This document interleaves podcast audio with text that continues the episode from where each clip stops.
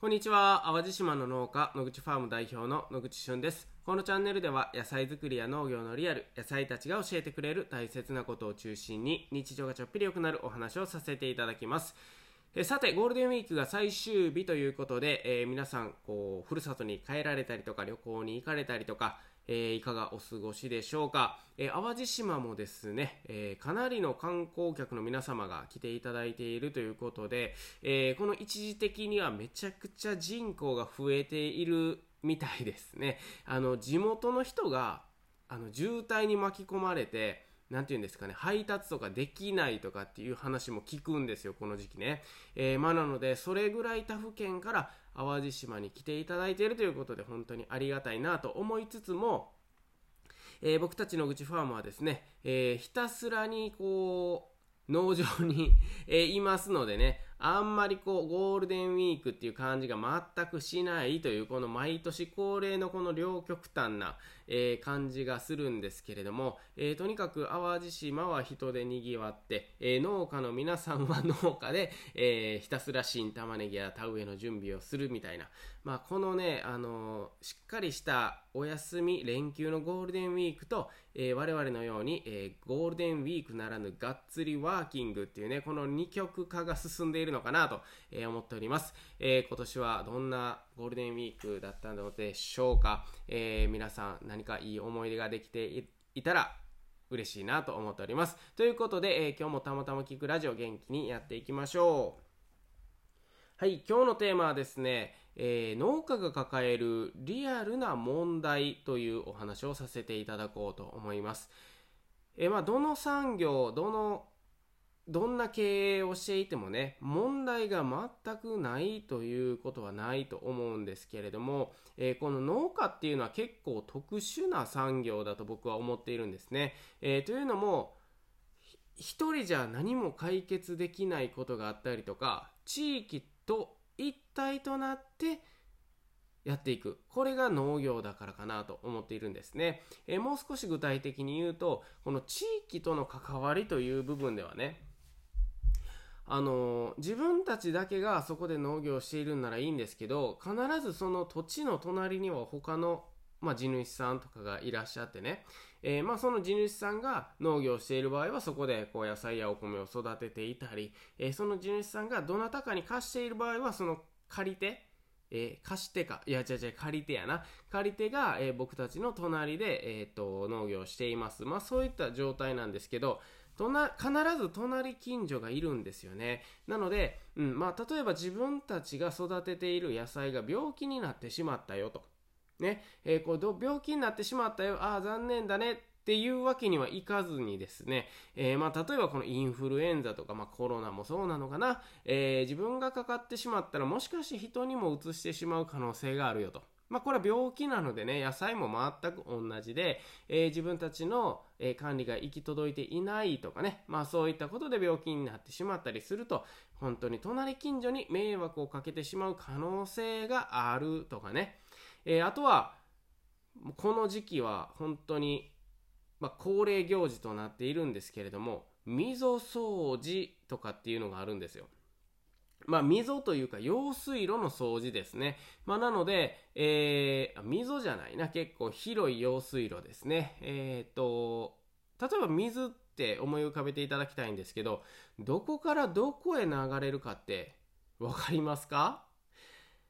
答えは簡単なんですけど、上から下へ、高い方から低い方へ水って必ず流れるんですね。自分たちが田植えで使う水、それがどこから来るかというとね、地下から湧き出てくる水をね、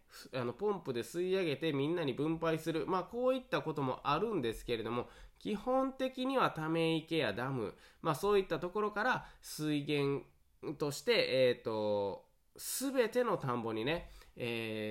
まく水を行き渡らせるわけですよ。で、その時に、上流から流れてきて、下流まで、最後は海まで行くんですけれども、その中にあるとてつもない面積の、田んぼに水を入れないといけない。で、その時にどこか、例えば用水路の中腹ぐらいでね、水路が詰まってますとか、水の流れが悪くて滞ってますってなったら、それより下流の人はね、もうその水の量が全然確保できないということになってしまうんですね。なので、この時期田植えの前にはですね、地域総出で、みんなで溝掃除をしましょう。これ農家に関わる人ですね、土地を持ってる人は全員みんなで溝掃除、用水路の掃除をしましょうねというね、これ毎週あるんですよ。4月の末から土日は必ずどこかで溝掃除がされている、そういったことがあるんですけれども、でこれをすることによって、上流から下流まで一定の水量がずっと流れると、一定の水量とかね、滞りのなく流れるということなんですね。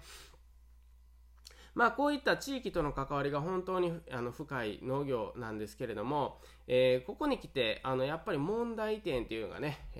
出てきているかなと僕は思っているんです。で特にさっきの溝掃除なんていうのはね、その問題点の本当に、糸口というか一番最初なんですね。最初っていうのはもうここどうしても防げないやんっていう問題点なんですよ。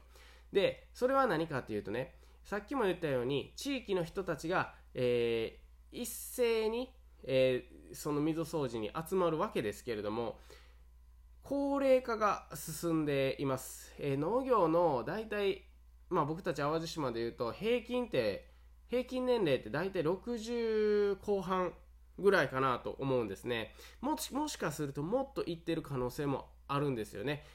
その60後半とかっていう数字っていうのは僕がもう少し、若い時に聞いた数字なので、もしかするともう70歳とかいってる可能性があるんちゃうかなと思えるような数字だと思います。そうなってくるとやはりリタイアする農家さんっていうのがだんだん増えてきてですね、ちょっとその溝掃除いけないわと、足が痛いわ、腰は痛いわ、もちろんそれは無理やり来てもらうっていうわけにはいかないので、たとえ地域の農家でするっていうイベントであってもね、そんな家庭の事情、自分自身の体調の事情とかね、そういったことも考慮しながら、やっぱり若手を中心にやっていくっていうのが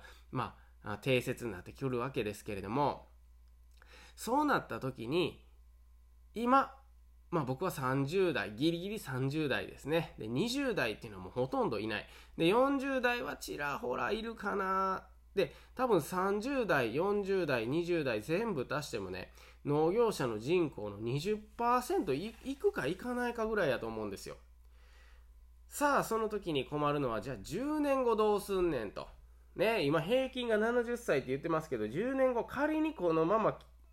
新しい人が増えなくてね、何もしなければ平均って多分もっともっと上がっていると思うんですね。そうなった時に今まで100あった水路掃除の仕事をね、本当にたった20%、30% ぐらいの人たちでもうやらないといけない未来が待ってるんじゃないかなと。で、これは本当にもう水の流れっていうのはね、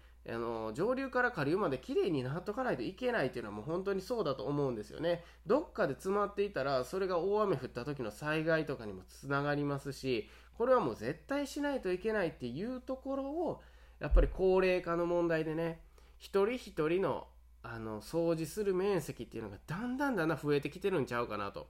思ったりするわけですよ。なのでここは本当にこの時期農家そして地域が抱える問題点なんじゃないかなと思います。今日もね、実はその水路掃除っていうのが漏れなくあるんですけれども、だんだん僕の印象ではもう12年農業してますけれども、人が少なくなってきてるんですね。なので本当に僕はいつまでたってもお前若手やね、若手やなと言われるんですけれども、いやそんなことないよと、もう僕39歳やでっていうふうにね、近所のおっちゃんおばちゃんとかと喋ってるんですが、そうなかなかこうね、そういう地域で今まではやっていけてたけど、これからちょっと厳しくなってくるんじゃないっていうことをね、すごく抱えているのがこの農業界かなと思ったりします。ただね、これは全くノーアイデアかというとね、いろいろな方法があったりとか、他の委託の業者を見つけるとかね、そういったこともたくさん映ってはあると思うんですが、今まで通りだとこれは必ずちょっとつまずいてしまう、そんなシステムを多く抱えているのがこの農業界かもしれませんという話なんですよ。で、僕はですね、一番いいのは本当にこう地域の、例えば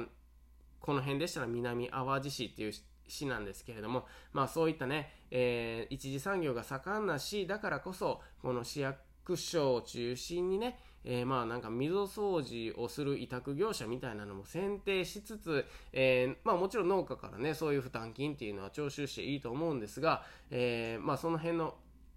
これからのね、農業に向けてとか、この土地をね、守っていくっていう意味では、